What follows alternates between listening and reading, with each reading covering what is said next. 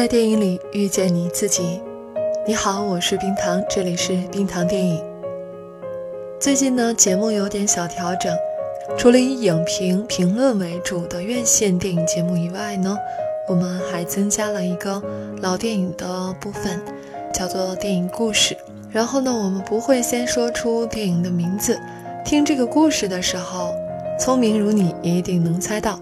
今天呢，就来说一个宇航员的故事。同时欢迎大家关注我们的微信公号“冰糖电影”，里面会有节目当中没有的推送。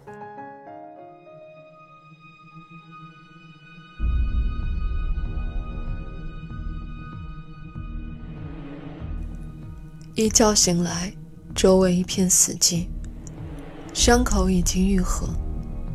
这个天线扎进左腹造成的圆形伤疤。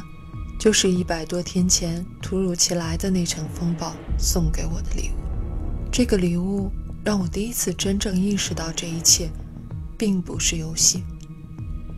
这里离家五千五百万公里，这里没有适合呼吸的空气，这里现在只有我一个人。队友以为我死了，飞走了。这就是我身处的一场巨大而昂贵的游戏。普通的游戏输了，投个币重来，总有通关的一天。而我的游戏，游戏币只有一枚，我的生命。输了就没有机会再重来。人这种动物，最可贵之处在于，总会给自己制造希望，好把余生延续，好待奇迹出现。无助到极点，只有两种结果。放弃，用最体面的方式等待最后一秒的到来。第二种就是想办法翻盘，在剧烈疼痛下自己动手缝合了伤口。我在这片不毛之地找到了造水的办法。当然，我也没忘了搞点精神文明。虽然队友都飞走了，但好在我找到他们留下的 disco，可以用来自嗨，打发无尽的寂寞。在被所有人认定为死亡之后，我用一套废弃的通讯设备向地球发出了照片，可发自内心的狂喜却被同类当作搞怪。重点是我还有一片庄稼，我那几十株土豆苗，是本不该出现在这个生命禁区的一抹绿色。如果你非要问在火星的土壤上种土豆的诀窍，那就是。一定要留好队友们的便便。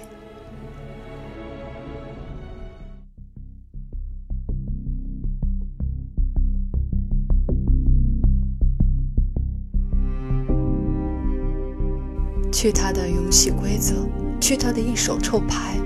希望如同火苗，从微弱摇曳到一点点燃烧起来，照亮了黑暗的空间。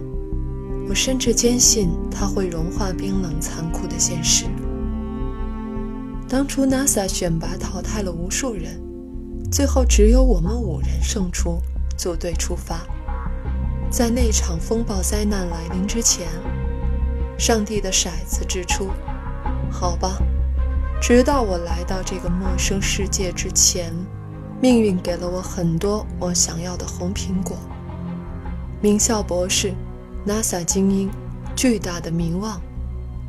当然，上帝这个奸商也搭售了很多我不想要的烂苹果，尤其是我来到这里之后，最烂的那只苹果，好不容易被我改造成了土豆田的实验室，却因为机械故障炸裂。一秒钟之内，我的土豆都死了。那一秒，我真是心如死灰。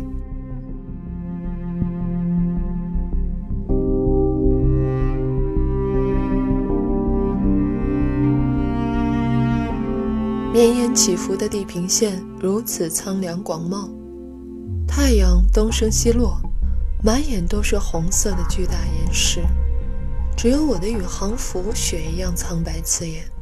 我倚坐在岩石边，这时有风吹来，突然我感觉到一种莫名的自由。来到这里之前，我的人生就像一颗锃明瓦亮的齿轮，在学校、家庭、事业。各个角色责任的驱使下，一步一步严丝合缝地转个不停。但是到今天，也许一切都要结束了，我不需要再做齿轮了。可能这个世界在我眼前存在的时间，只是由剩余土豆的数量决定的。当土豆越来越少的时候，这个世界的大门留给我的缝隙正在越来越窄，片刻间就会砰然关上。只有我自己，我还活着。除了活着，什么都不需要做。不需要爱谁，也不需要被谁爱，真好。这样的日子，哪怕是短暂，又有什么关系呢？不需要扮演任何人生角色，只有自己和自己的对话。你过过这样的日子吗？哪怕是只有一天呢？孤独到极点，就变成了精神的狂欢。原来死亡的感觉就是这样的，内心会如此静谧坦然。就这样吧。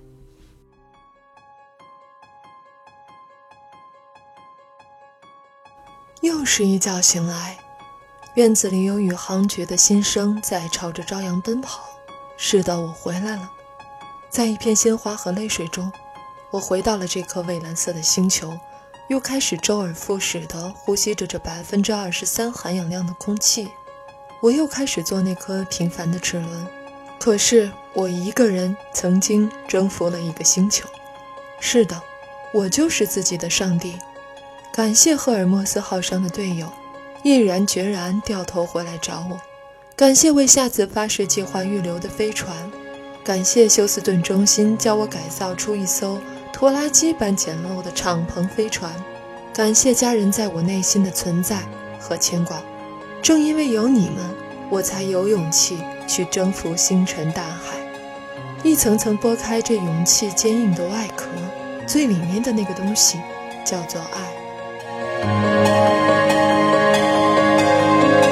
今天这个故事来自老韩，故事讲完了，因为是第一期嘛，所以难度很低。你猜到了吗？我们下期再见，拜拜。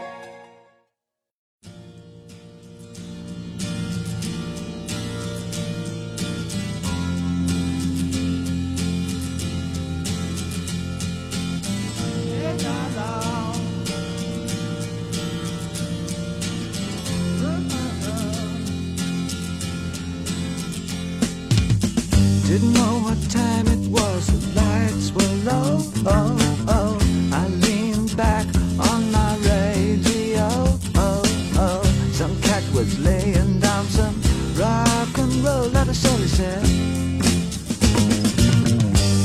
the loud sound that seemed to fade.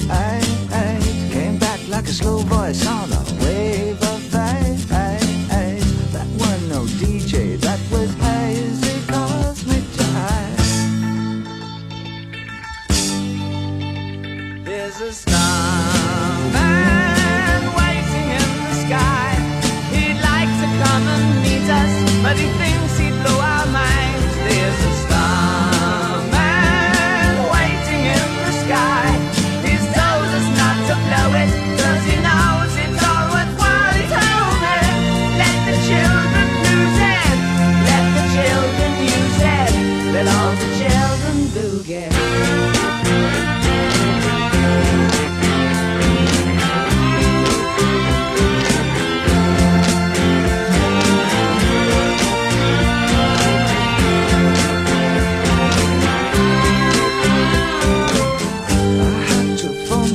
so I picked on